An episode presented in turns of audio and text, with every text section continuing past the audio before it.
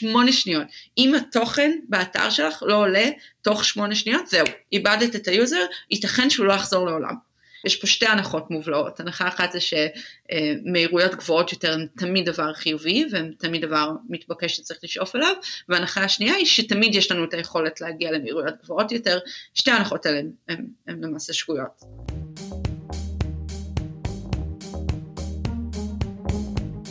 המצב הפוסט-אנושי, פודקאסט על טכנולוגיה, תרבות ורוח, עם דוקטור קרמל וייסמן.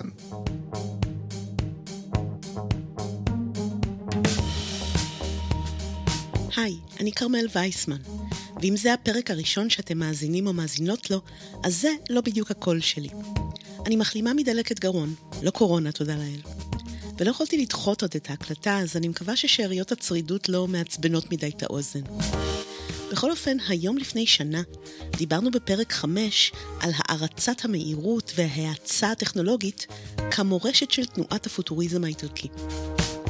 היום אנחנו חוזרים לנושא הטכנולוגיה והזמן מכיוון אחר, עם דוקטור נטע אלכסנדר, חוקרת מדיה מאוניברסיטת קולגייט בניו יורק ועיתונאית הארץ לשעבר, שחוקרת כיום כישלון טכנולוגי ובייחוד כישלונות שקשורים לזמן. נדבר עם נטע על המשמעויות של בינג' וצריכת תוכן במהירות כפולה מצד אחד, על האטה מכוונת כמודל עסקי וכפריבילגיה מצד שני, ועל רגעי הבאפרינג והקרטוע שביניהם. כבר מתחילות. All right, uh, lift off and the clock has started. רבים מכם מאזינים לי כרגע במהירות של פי אחת וחצי. הקול שלי דוהר באוזניכם ללא מרווחים, בפיץ' קצת מעוות, כי זמנכם קצר. אתן רוצות לקחת מפה את המידע הרלוונטי, ויש לכן עוד הרבה פודקאסטים להספיק. בשנה שעברה גיליתי שרוב הסטודנטים שלי משלימים שיעורים באמצעות צפייה בהקלטות שלהם במהירות כפולה. הם סיפרו לי שזה עוזר להם, לחסוך בזמן וגם להישאר יותר מרוכזים. אבל אותי זה דווקא נורא מעייף. זה לא נותן לי זמן לחשוב בעצמי תוך כדי, לייצר את התובנות שלי מהמפגש עם התוכן. אז אני אישית מעדיפה שדברים ייקחו יותר זמן, שאני אספיק פחות, שאני אצרוך פחות תכנים. אבל את מה שכן, אני מעדיפה לקבל בקצב הטבעי שבו הוא נוצר. אז לפני שתגידו לי, אוקיי, בומר, בואו ניקח את זה למומחית. זה אחד הנושאים הראשונים שנטע חקרה בדוקטורט שלה. העניין שלי בצפייה או האזנה במהירות כפולה התחיל גם בסביבות אלפיים וחמש עשרה, כש, כשעבדתי על הדוקטורט שלי, אני חיפשתי מאמרים בתחום הזה, וגיליתי שבעצם אין שום כתיבה אקדמית על צפייה במהירות כפולה. מה שכן יש לא מעט, זה יש בהחלט מאמרים מהתחום של ספיד רידינג, של קריאה. קריאה במהירות כפולה, הרבה מהמאמרים עליהם הם מאמרים שבעצם מתיימרים ללמד אותנו איך לקרוא יותר מהר, איך לקרוא ארבע מאות מילים בדקה, איך לקרוא שבע מאות מילים בדקה, איך לקרוא כל מיני דברים כאלה שבעצם נועדו להפוך אותנו לסוג של קורא על, כלומר על בעין, כן? קורא שהוא בעצם יותר דומה למכונה. יש פיתוי מאוד גדול בעצם למסגר את כל העניין הזה דרך פרודקטיביות. כולנו נורא נורא נורא עסוקים, אנחנו חיים בתוך מה שנקרא Cognitive Capitalism, שזה הקפיטליזם הקוגניטיבי, שמנסה בעצם למקסם ולהפוך כל דבר שקורה במוח שלנו לסחורה, או למשהו שאפשר, ללימון שאפשר לסחוט אותו ככה עוד, עוד קצת. אז בתוך המערכת הזאת שמפעילה לנו המון לחצים, למה לי לבזבז את הזמן ולהקדיש שעתיים וחצי או שלוש שעות לראות טיטניק? אני יכולה לראות טיטניק ב-תשעים דקות, להבין בערך מה קרה, או כמעט בדיוק מה קרה. האם זה בהכרח אומר שאני מפסידה למשל אסתטיקה, אני מפסידה את ההנאה מהמוזיקה, שהולחנה במיוחד לסרט, האם אני מפסידה את היכולת להיות רגע בתוך השקט, למשל יש סצנה שהיא מאוד מאוד קשה מבחינה רגשית, דמות כרגע נאנסה או הוטרדה מינית, אני צריכה שנייה לשבת עם זה, במקום זה אני ישר מיד רוצה לראות מה יקרה הלאה, כן? זאת אומרת, זו צפייה שהיא מאוד מונחת על ידי עקרונות של סיבתיות, מה קורה, מה יקרה, זה, זה מאוד ניסיון לחשוב על נרטיבים כמדע, פה קבור הכלב מבחינתי, בפער הזה שבין מידע לחוויה. בעיני תכנים זה לא מידע שאני צריכה לעשות לו upload לזיכרון שלי. זה מפגש. כשאני צופה או מקשיבה, אפילו כשאני קוראת מישהו או מישהי, אני כאילו פוגשת אותם. אני מאפשרת להם להשפיע עליי, לרגש אותי, למתוח אותי, לייצר לי הזדהות עם דברים, לבנות טיעון, להעביר אותי תהליך. הדברים שצפים בי בעקבות זה, זה חלק מההתפתחות והלמידה שלי. אם אני אעיץ את הדברים, אני פשוט אהיה פחות נוכחת שם, וזה עלול לחלוף כמידע שנכנס לי מאוזן אחת ויוצא מהשנייה.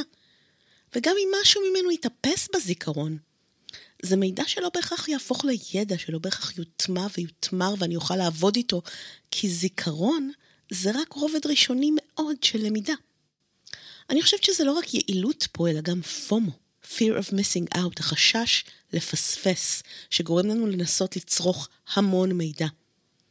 אבל אם בלעת את האינטרנט ולא היו לך את ההשהיות והמרווחים הדרושים כדי להקל אותו, האם זה נחשב שאכלת משהו בכלל? לדעתי ההפסד כולו של הממהרים והממהרות. אבל נטע לא בהכרח מסכימה איתי. אני מאוד מנסה להתרחק ממונחים כמו רווח או הפסד. פשוט מדובר על חוויה אחרת. אז יש שוני. אני לא חושבת שלראות משהו במהירות רגילה ולראות משהו במהירות כפולה זה בהכרח אותה חוויה, אבל אני גם לא רוצה להגיד זו חוויה יותר טובה או יותר תאורה או יותר נכונה אפילו, וזו, וזו חוויה נחותה. אחד הדברים שאני מנסה לעשות, זה אני תמיד מנסה להביא דוגמאות היסטוריות, אז מייקל סנאו, שהוא קולנוען ויוצר אקספרימנטלי קנדי, יש לו סרט מאוד מאוד מפורסם, שהוא אימת הסטודנטים לתואר ראשון בקולנוע, הסרט נקרא Wavelength, ו-Wavelength זה בעצם סרט של ארבעים וחמש דקות, שכמעט לא קורה בו כלום, הוא למעשה לקח מצלמה, שם אותה בחדר, פעם, אני חושבת פעמיים בסרט יש איזושהי דמות אנושית שנכנסת לפריים, אבל אין סיפור, אין עלילה, אין כלום, זה, הוא עשה את זה בשנות ה-שישים. ב-אלפיים ושלוש הוא החליט לעשות גרסה חדשה, הוא קרא לה Wavelength for those who don't have the time, כלומר, Wavelength אם אין לכם זמן, אוקיי? עזבו אתכם, ארבעים וחמש דקות, אוונגרד, באמת למי שכוח, אנחנו בכל זאת בעידן הדיגיטלי. מה הוא עשה? הוא עשה סופר-אימפוזישן, כלומר הוא לקח, הוא חילק את הסרט לשלושה חלקים, שווים באורכם, חמש עשרה דקות כל חלק, כל אימג' מסתירה את האימג' מתחת, אז, אז בכל רגע נתון יש שלושה פריימים, במקום פריים אחד.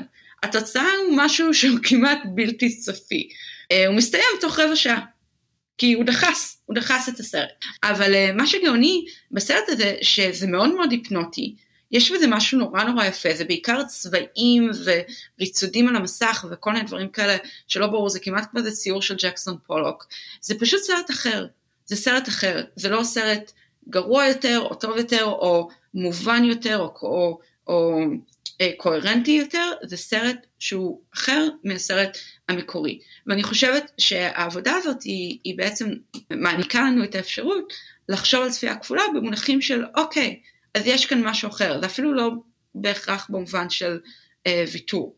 יש מקצב נכון לכל אדם, אני לא חושבת שיש מקצב נכון מבחינה אוניברסלית, לא רק שלכל אדם יש, יש קצב אחר, אלא זה משתנה מיום ליום. אני מושפעת מאוד מתיאוריות קריפ טמפורליטיז, אה, קריפ זה מהמילה האנגלית קריפל, שזה נכה, לימודי אה, disability או מלימודי יכולות שונות של גופים אנושיים שונים, ו-cryptemporalities זה בעצם זמן שהוא אפיזודי, תיאוריות שמנסות לשאול האם זה נכון שהחיים והזמן הכל מתקדם בצורה ליניארית. נטה לא סתם מזכירה את תחום הדיסביליטי, זה משהו שהיא צללה אליו כשגילתה מי המציאו את ההאזנה והקריאה המהירה ובאיזה הקשר. יש מחקרים על איך למשל משתמשים עיוורים, נוהגים להקשיב לספרי אודיו, והמחקרים האלה גילו שכבר בשנות ה-ארבעים של המאה ה-עשרים, כלומר כבר לפני, הרבה הרבה לפני האינטרנט, עשורים לפני האינטרנט, המשתמשים האלה בעצם נהגו לשחק ולתכנת מחדש את נגני התקליטים שלהם, כדי שהם ינגנו במהירות כפולה.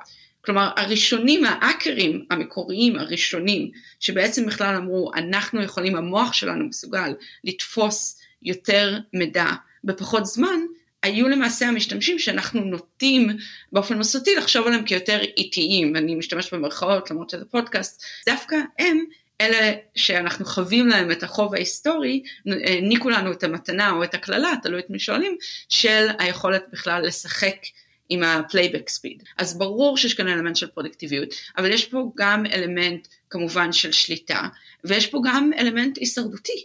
כלומר, עבור הסטודנטים האלה בשנות החמישים, זו הייתה הדרך היחידה בעצם להקשיב, לעשות את שיעורי הבית שלהם. כלומר, הם היו חייבים לוודא שהם מצליחים לקרוא אה, את כל מה שהסטודנטים האחרים, הסטודנטים הרואים, מסוגלים לקרוא.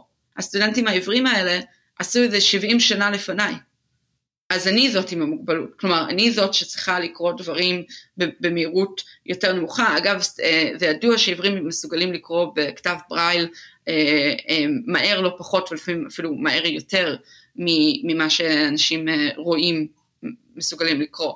אנחנו עוד נחזור לזה בפרק שנקדיש בעתיד ל-ability, disability והפוסט אנושי, אבל היום אנחנו רוצות להדגיש כמה ההגדרות שלנו יחסיות ומשתנות, גם כשמדובר בנושאים שנראים מאוד מוגדרים או מדעיים, כמו מוגבלות או זמן. התפיסות שלנו של מה נחשב מהיר משתנות תרבותית. כשהרכבות הראשונות החלו לפעול במאה ה-תשע עשרה, הן נסעו במהירות המבהילה של חמישים קמ"ש. ומספרים שהייתה התנגדות עצומה לטכנולוגיה הזאת מצד נוצרים ושמרנים אחרים, שאמרו שתנועה מהירה כל כך שמורה לשטן בלבד. ואחרים טענו שרחמן של הנשים יצנח כשהם ינועו במהירות כזו. חמישים קמ"ש היום זה נחשב לזחול. לנטע יש דוגמה קרובה יותר לשינוי תפיסה שכזה, שהתרחש ממש השנה לגבי צפיית בינג', שגם היא נורמה שקשורה להיעצה. בינג'ינג, היכולת לראות סדרה, לראות עשרה פרקים ברצף, לראות שישה פרקים ברצף, לשבת שלוש ארבע שעות מול תוכנית, ופשוט לצפות בה בלי, בלי לקחת הפסקות. הרבה מהמחקר הקיים מקשר את זה לדברים יחסית להתנהגויות שליליות, למשל התמכרויות, למשל נטייה להרס עצמי, למשל פסיביות, למשל חוסר היכולת לעזוב את, ה, את הספה. כן, אז, אז זה מחקר שהוא לא מאוד מחמיא לגבי מי הוא הבן אדם הזה, שיש לו נטייה לעשות בינג' וואצ'ינג. אבל אז הקורונה הגיעה לחיינו, פרצה לחיינו בסערה, ופתאום קרה דבר אחר לגמרי. לא רק שעיתונים מהניו יורק טיימס ועד הוושינגטון פוסט ולוס אנג'לס טיימס הפצירו בנו, הפצירו בקוראים שלהם בעצם לא לצאת מהבית ולראות כמה שיותר טלוויזיה ולעשות בינג', אלא פתאום זה גם הפך לסוג של חובה מוסרית וחובה אזרחית. אם אני יושבת בבית ועושה בינג', אז יש פחות סיכוי שנסתובב בעולם ואפיץ וירוס מאוד קטלני. ולכן אם אני רוצה להיות אזרח טוב, אזרח פרודקטיבי וטוב, עדיף כבר שנשב בבית ועשה בינג'. שהיו אה, המהומות סביב תנועת אה, Black Lives Matter, אה, אז גם פתאום כל העניין של בינג' קישרו אותו לתנועה של אה, צדק חברתי. כי הם אמרו לא רק שצריך לעשות בינג', אלא הנה חמישים סרטים של במאיות שחורות, שאתם חייבים לראות בקיץ הזה. הנה עשרים וחמישה סרטים על התנועה לזכויות האזרח בארצות הברית, שכדאי לכם לראות עכשיו, וכל מיני דברים כאלה. אז פתאום הדבר הזה שאנחנו רגילים לחשוב עליו כסוג של פסיביות, המקרה הכי הכי קיצוני של הבטטת הקורסה, הופך להיות משהו שהוא חובה מוסרית וחובה אזרחית, ויש בו בעצם קונוטציה מאוד מאוד מאוד חיוביות. אז, אז זו דוגמה שאפילו טכניקת צפייה, שכשלעצמה לא השתנתה, יש לה פתאום קונוטציות, ויש לה פתאום תפקידים שונים לחלוטין, למעשה הפוכים בתוך החיים שלנו. אם כבר דיברנו על נטפליקס ועל פוליטיקות של זמן, לאחרונה ענקית התוכן ניצלה לטובתה באופן ציני למדי את המורשת הזאת של צריכת התוכן המהירה. ב-אלפיים שמונה עשרה נטפליקס בעצם אמרו לעצמם, אוקיי, כל מידיה פלייר אחר, כל פלטפורמת סטרימינג אחרת, מציעה את הפיצ'ר הזה. אתה יכול בעצם להחליט באיזה מהירות אתה עומד לצפות. זה לא היה קיים בנטפליקס, אז נטפליקס אמרו, בוא, בוא נעשה איזשהו ניסיון, נכניס את זה לאפליקציה במובייל. הם עשו את זה, ומה שקרה, זה שבימאים בהוליווד, למשל ג'אד אפאטו, ודייוויד פינצ'ר, ובימאים אחרים, אמרו שלא תעזו. נטפליקס, תיזהרו, שלא תעזו לחשוב אפילו על להכניס את הפיצ'ר הזה, אנחנו רוצים, יש סיבה למהירות ולקצב של כל סצנה אה, וכל אימג' בסרטים שלנו, ואנחנו לא רוצים שהצופים יתחילו לשחק בזה. גם ככה הם רואים את הסרטים על מסכים קטנים, גם ככה הם רואים את זה ברכבת בדרך לעבודה, גם ככה איבדנו מזמן שליטה, בבקשה, אל תיקחו את זה מאיתנו, וג'אד אפאטו ספציפית השתמש במילים פחות מנומסות ו- ופחות uh, פחות נחמדות, כולל ה-F-word uh, בטוויטר. וכתוצאה מהסיפור הזה, נטפליקס מיד התקפלו, ואמרו, אוקיי, אתם, אתם צודקים, זה היה רק ניסיון, זה היה רק פיצ'ר למובייל, תשכחו מזה, זה לא הולך לקרות. אוקיי, עברו להם שנתיים, uh, ונטפליקס לאט לאט מהדלת האחורית, בעצם אמרו, תקשיבו, אנחנו רוצים uh, להוסיף לממשק שלנו, accessibility feature, פיצ'ר שמיועד למשתמשים העבריים שלנו, שרגילים לצפות בדברים במהירות כפולה, על ידי זה שהם כמובן מקשיבים לדיאלוג או לאודיו דיסקריפשן במהירות כפולה. אנחנו לא רוצים להפלות, ועל כן אנחנו נכניס את הפיצ'ר הזה. אז הוא נכנס מהדלת האחורית, זה קרה באוגוסט אלפיים ועשרים, דממה דקה. זה סיפור די מדהים בעיניי, אבל זו דוגמה מעולה לאיך תאגידים כמו נטפליקס משתמשים בשפה שהיא מאוד מאוד טרנדית כרגע של accessibility, והפיצ'ר הזה נכנס, נכנס לחיינו ככה. בשנה שעברה בפרק על הפוטוריזם סיפרנו איך נולדה לנו ההערצה הזאת להאצה הטכנולוגית, וכמה עד היום אנחנו מעריכים מהירות. יצא לי לחשוב למשל על הפלאש, גיבור העל של די סי, שהעולם שלו מלא באנשים עם יכולות מדהימות ומגוונות, אבל הוא עולה על כולם. כוח המהירות שמאפשר שליטה בזמן, הוא הכוח הכי נחשב מכל כוחות העל. יש נטייה לקשור העצה עם התקדמות טכנולוגית, עם קדמה באופן כללי. אם נחשוב על הפוטוריזם או על תנועת ההאצה, אז אנחנו לכאורה מאיצים לקראת קדמה טכנולוגית או איזושהי אוטופיה טכנולוגית. וההאצה זה הדבר שצריך למעשה לשאוף אליו, גם עם הוגים כמו פול וריליו והוגים אחרים, בעצם אומרים, אבל אתם יודעים שבסוף ההאצה יש השמדה. כלומר, אנחנו מאיצים על מותנו, כן? כולנו כבר מבינים את זה היום ממשבר האקלים, ורצים הכי מהר שאפשר ישר לתוך, ה, לתוך הבור. כל פרסומת ל-פייב ג'י היא פשוט ניסיון לשכפל את, ה, את המיתוס הזה, נכון? שאנחנו צריכים בעצם אה, אה, להאיץ כל הזמן. אז מצד אחד הסבלנות שלנו קטנה, ואנחנו ממהרים.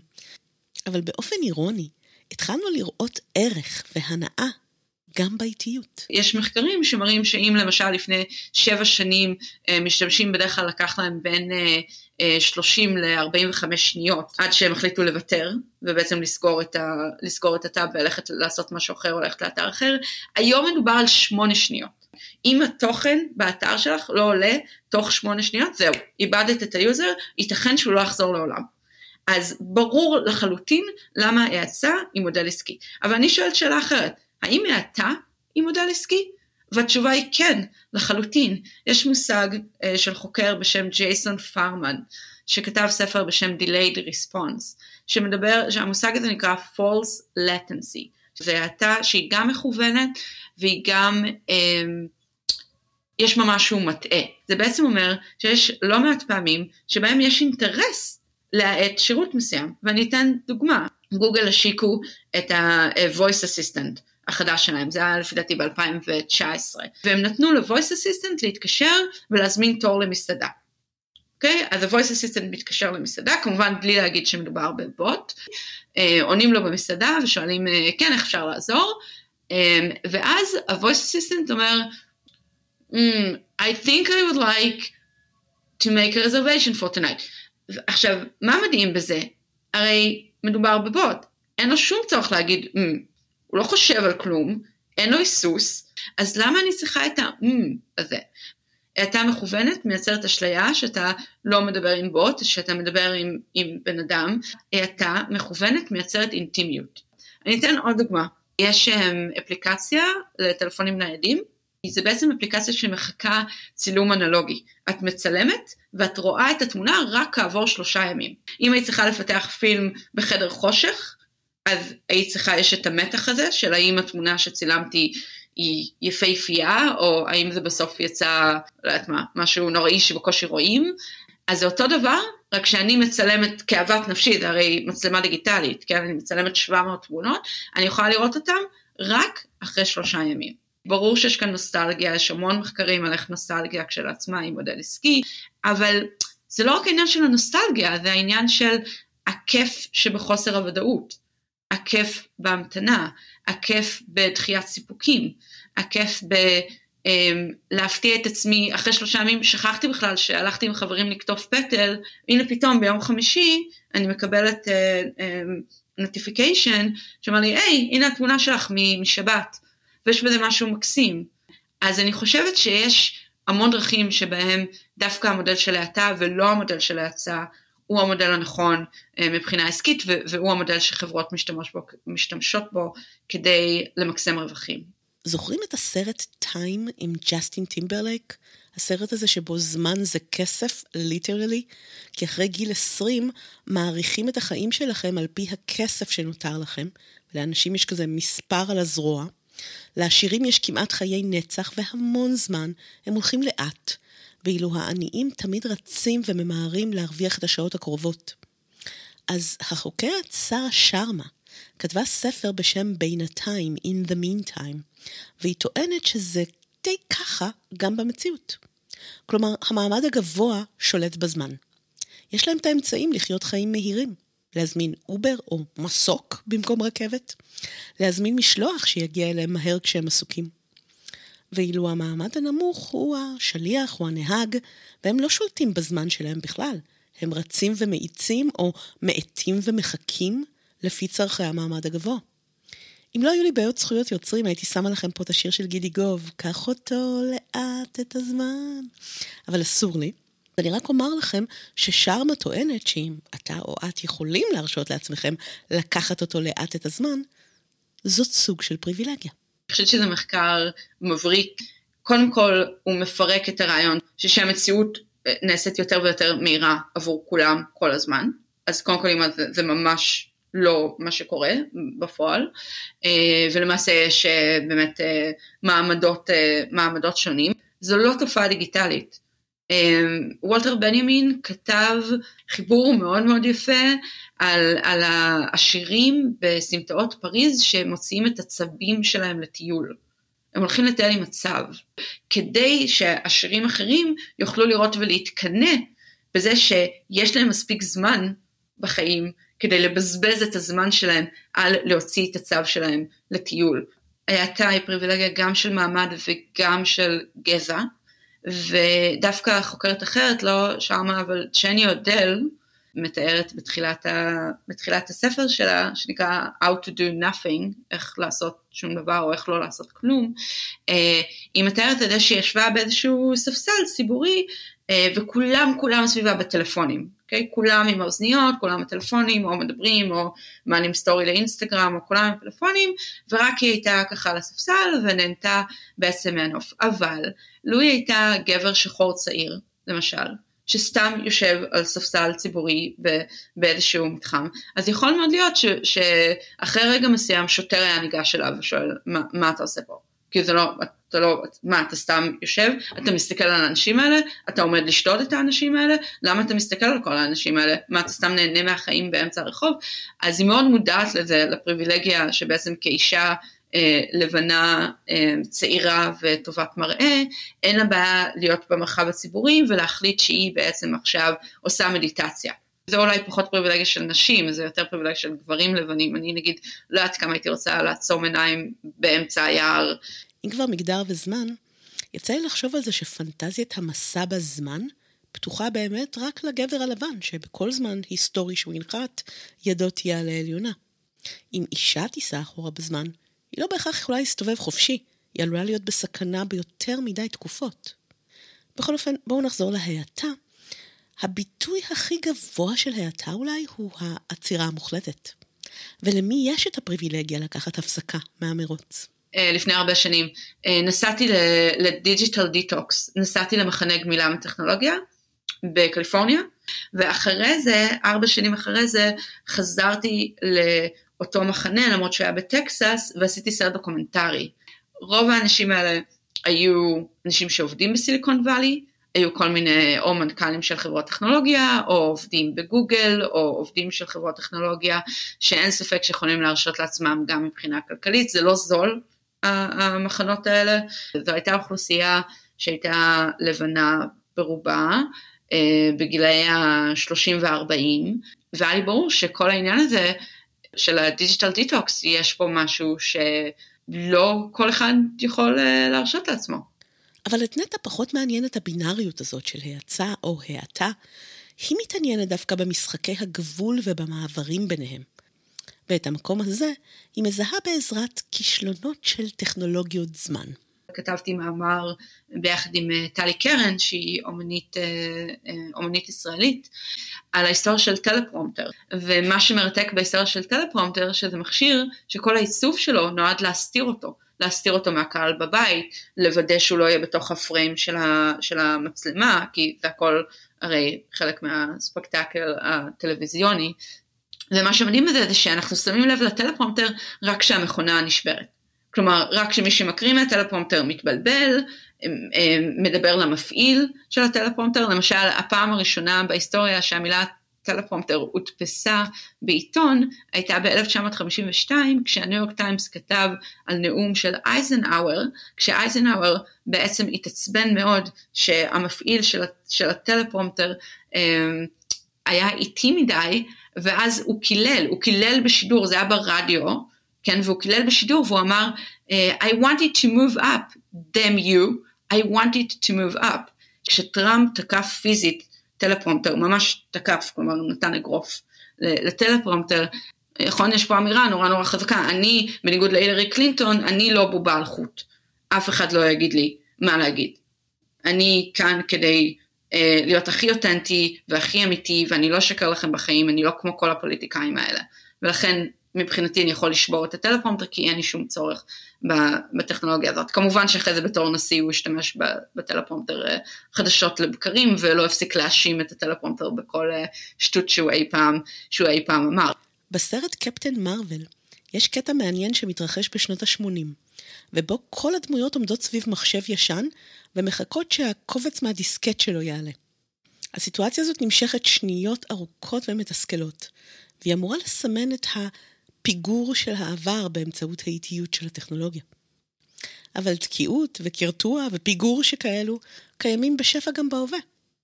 נטה כתבה מאמר מופתי על תופעת הבאפרינג, מושג שאין לי שום תרגום רלוונטי שלו לעברית, אבל זה משהו שכל אחד ואחת מאיתנו חוו לא פעם מול נטפליקס או יוטיוב, או כל תוכן אחר שטוען וטוען וטוען, ואנחנו מחכים שיעלה ויש את העיגול הזה עם האחוזים. נטה הייתה הראשונה לכתוב על התופעה מזווית תרבותית, ולא רק לחשוב איך אפשר להיפטר ממנה טכנית. אני מנסה, ואני קשרת את העניין של זמן, לא לחשוב על מהיר ואיטי, אלא לחשוב על הרגע שבהם משהו שאמור היה להיות מהיר, פתאום נהיה איטי. מה קורה ברגעים האלה? מה קורה בבאפרינג? מה קורה כשמשהו שלימדו אותי, ואומרים לי כל הזמן שהוא סימלס, שאומרים לי שבעצם באינטרנט אין... אין בעיות כאלה, כי זה לא מדיה פיזית, זה לא מדיה שיש לה חומריות, כמובן שטות גמורה, אבל ככה פחות או יותר לימדו אותנו בשני העשורים האחרונים. אז מה קורה שיש רגע שבעצם אני נתקעת, ואני עוברת לעמדת המתנה. ולא רק שאני עוברת לעמדת המתנה, אלא אין לי מושג כמה זמן אני הולכת להיות תקועה בחדר ההמתנה הווירטואלי הזה. התחלתי לשאול חברים וקולגות ופרופסורים וכל מיני אנשים מכל מיני דיסציפלינות, האם הם אי פעם חוו באפרינג? כמובן שכולם מיד אמרו כן. ואז שאלתי גם, האם אתה יכול להגיד לי מתי לאחרונה חווית באפרינג, וכמה זמן זה נמשך? ואף אחד לא צריך לענות על השאלה הזאת. יש פה שאלה שהיא לא שאלה טכנולוגית, יש כאן שאלה של זיכרון. ויש כאן שאלה של זיכרון, מבחינתי זה כזה נורא שנדלקת, שאומרת, אם, אם מדובר בזיכרון אנושי, אז גם מדובר בנרטיבים. אני מאוד מושפעת ממחקרים של דניאל קהנמן, שיש לו את ההפרדה בין האני החווה והאני הזוכר, שבעצם זה המון מחקרים התנהגותיים, שהוכיחו שהאני הזוכר שלנו, הוא מועד לטעויות.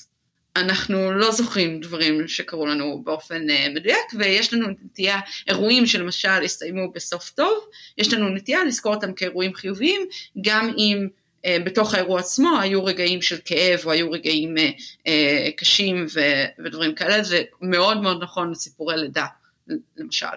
ומתוך המקום הזה, התחלתי לפתח את התיאוריה של באמת לימודי כישלון. מה קורה לנו כשהטכנולוגיה נכשלת?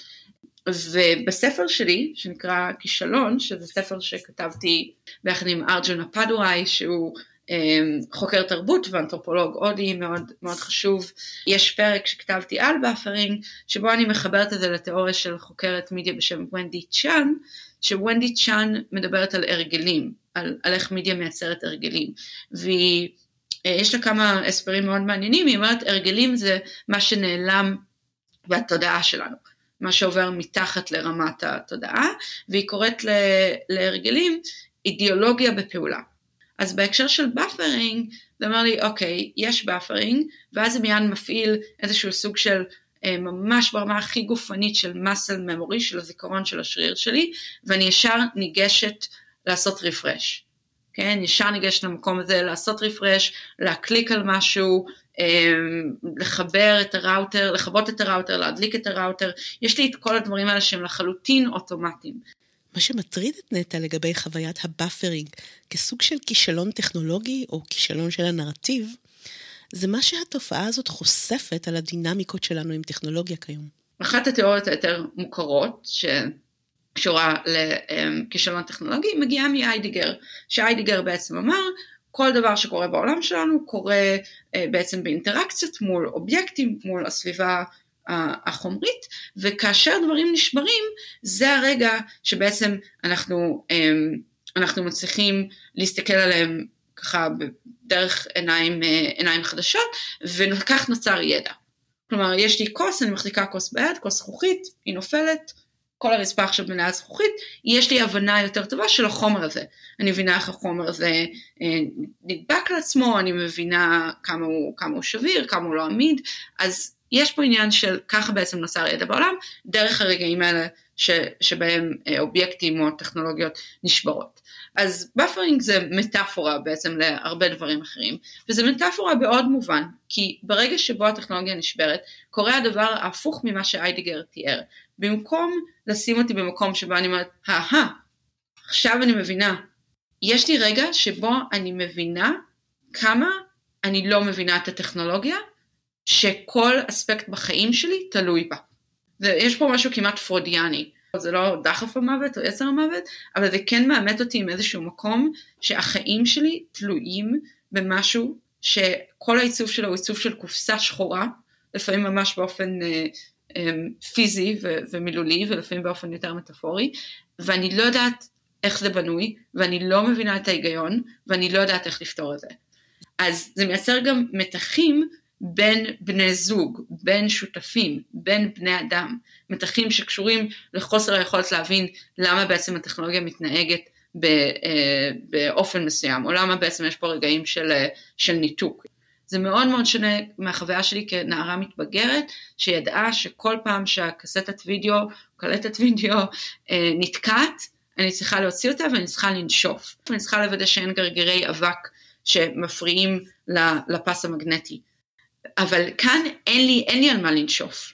לא רק שאין לי על מה לנשוף, זה גרוע מכך, מכיוון שחברות כמו אפל מתמחות בללכת לבתי משפט, כדי להילחם נגד חנויות ונגד משתמשים, על מה שנקרא הזכות לתקן, the right to repair, שזה בעצם הזכות לפרק את, את המקבוק שלהם, לפרק את האייפונים שלהם, לפרק את המכשירים שלהם, ולנסות להבין לבד, מה, מה קרה, איך אפשר לתקן את זה, למה הבטריה שלי שהייתה מאוד מהירה בשנה הראשונה של המכשיר, עכשיו בקושי סוחבת, או אחרי עשרים דקות אני צריך לטעון משהו, אבל אפל מאוד מאוד נלחמת, והם גם ניצחו ב-אלפיים שמונה עשרה במדינת קליפורניה, כשניסו להעביר את החקיקה הזאת, ואז בעצם אנשי התמיכה הטכנית, או אנשים שאחראים לתקן את הדברים האלה, יגידו לעצמם מאחורי גבנו, בעיה שלך, אתה בטח עשית איזה משהו, התרחקת נורא מהראוטר, אתה וכל הבניין מנסים לראות את האולימפיאדה באותה שנייה, ברור ש, שיש כאן איזשהו פקק תנועה, אבל זה לא בעיה שלנו. זה לא משהו שהמשתמש קצה, למשל, יכול בהכרח, בהכרח לתקן, אבל זה כן מאפשר לי לצאת מתוך הנרטיב השגוי שהכל באשמתי, במובן זה שוב, הכל זה מטאפורה לניאו-ליברליזם, כן? נתקלתי בקריקטורה משעשעת שמשווה שיחת זום לסיאנס. בשני המצבים אנחנו עלולים לשמוע משפטים כמו, הנה מישהו מצטרף אלינו עכשיו. נטע, את שם? אנחנו לא שומעים אותך. האם את שומעת אותנו? נטע טוענת שממשקי הטכנולוגיה היום מוכרים לנו סיפור של מהירות ורציפות, אבל בפועל הם מקרטעים, וזה דבר ששם אותנו בחרדה מתמדת. אני קוראת לזה perpetual anxiety, זה למעשה חרדה מעגלית. זה החרדה הבלתי נגמרת, האם הבטריה של הטלפון שלי תשרוד את היום הזה, האם הלפטופ שלי שאני עכשיו משתמשת בו כדי להקליט את הפודקאסט, האם ההקלטה הזאת הולכת להתנתק, האם את רואה אותי בסדר או האם את רואה אותי מפוקסלת. זו חרדה שהיא היא, היא בלתי פוסקת, היא לא לגמרי ברמת התודעה בדרך כלל, ואנחנו לא מספיק מדברים עליה. אגב, בשיחה עם נטע שהוקלטה מרחוק, באמת חווינו שני ניתוקים משמעותיים שהציפו בנו את החרדה הזאת, ואולי באמת ניתן להם מקום פה קצת בפודקאסט, במקום לקצץ אותם בעריכה. ואני לא שומעת אותך? שמעתי הכל, אני שמעתי אותך מצוין, אני חושבת שמה שזה עושה, בגלל שזה מקליט אותך ואותי בערוצים נפרדים, זה הפריד בינינו בשלב מסוים. אה, לא, לא רואה ולא שומעת. ואני מנסה לפתח תיאוריה שאני קוראת לה קריפ אינטרפייס. האם אנחנו יכולים לייצר ממשקים שדרך טכניקות של האטה מכוונת, או דרך אסטרטגיות של להגביר את הפריקשן, להגביר את החיכוך, לייצר אינטראקציות פחות חלקות עם המשתמש, יכולים לעזור לנו לפתח מערכת יחסים יותר מורכבת עם הטכנולוגיות שלנו, ויכולים בעצם להביא את, ה, את החרדות האלה ואת המקומות האלה לתוך האינטראקציות היומיומיות, במקום כל הזמן למכור לנו את הנרטיב של קדמה והצעה בלתי פוסקת. כלומר, יש פה, יש פה שתי הנחות מובלעות. הנחה אחת זה שמהירויות גבוהות יותר הן תמיד דבר חיובי, והן תמיד דבר מתבקש שצריך לשאוף אליו, והנחה השנייה היא שתמיד יש לנו את היכולת להגיע למהירויות גבוהות יותר. שתי ההנחות האלה הן למעשה שגויות. ההצעה שמאיצה עוד ועוד, איך זה נראה בעצם? במודל של ריי קורצווייל יש נקודת סינגולריות שמסמנת מקום שבו קצב השינויים כל כך תחוף, שהוא כבר מעבר לחוקי העולם המוכר לנו, מעבר למהירות האור, אין לנו אפילו דימוי לזה. פול ויריליו לעומת זאת, חשב שהמרחב הדיגיטלי הוא הביטוי של ההצעה המוגברת הזאת. כי בעצם אחרי שהתגברנו על המרחב והזמן, יש תנועה בממד אחר. תנועה שמתקיימת בלעדיהם, והיא בפועל נחוות כמו עצירה של הגוף מצד אחד, ומתיחה של הגוף לכל קצוות העולם מצד שני. זה תיאור טוב של מה שקורה באינטרנט, לא? אז מהירות מאוד גבוהה, כל כך גבוהה שלא נראית לעין, יכולה להיראות כמו עמידה במקום. בדיוק כמו שאנחנו לא מרגישים בפועל את התנועה של כדור הארץ, או אנחנו לא רואים את הצבעים שמתערבלים בתוך הצבע שאנחנו קוראים לו לבן. חוקר המדיה דגלס רשקוף טען שאנחנו נמצאים בהלם ההווה, ואולי זו דרך לדמיין את ההלם הזה, כרגע של באפרינג. יש סיבה שבגלל הרגעים האלה של באפרינג, אנחנו לא לחלוטין יודעים מה לעשות, ואנחנו יכולים מאוד בקלות להיכנס או למקום של היפר-אקטיביות, או למקום של היפר-פסיביות, כלומר או לקפוא מול זה, ופשוט לשבת רגע במין אלם ההווה, אפרופו, זה בדיוק אלם ההווה, ופשוט להיות בסוג של קיפאון מוחלט, או להפך, או לבדוק מיילים, ללכת מיד לטלפון, לחזור לחברה שאמרנו לה, לסמס לאנשים, זאת אומרת, יש משהו מאוד מאוד לא שקט בדברים האלה, ואני רוצה לעשות נורמליזציה. אני רוצה לעשות נורמליזציה של כל האינטראקציות האלה, של כל התגובות האלה. החדשות הטובות בכל הסיפור הזה, זה שאולי הסינגולריות מתקרבת, אבל היא מתקרבת בצליעה. ונראה לי שאני אתחיל לדאוג מהשתלטות של בינה מלאכותית על העולם, רק דקה אחרי שהאינטרנט בישראל יפסיק להתנתק כל הזמן. אז עד כאן להפעם. בשבוע הבא התפרסם בדף הפייסבוק בלבד, מוסף לפרק הזה עם קטעים שנותרו על מסך תוכנת העריכה. ובינתיים קחו לכם בקצב שלכם ושלכן את הזמן. להשתמע בעוד שבועיים.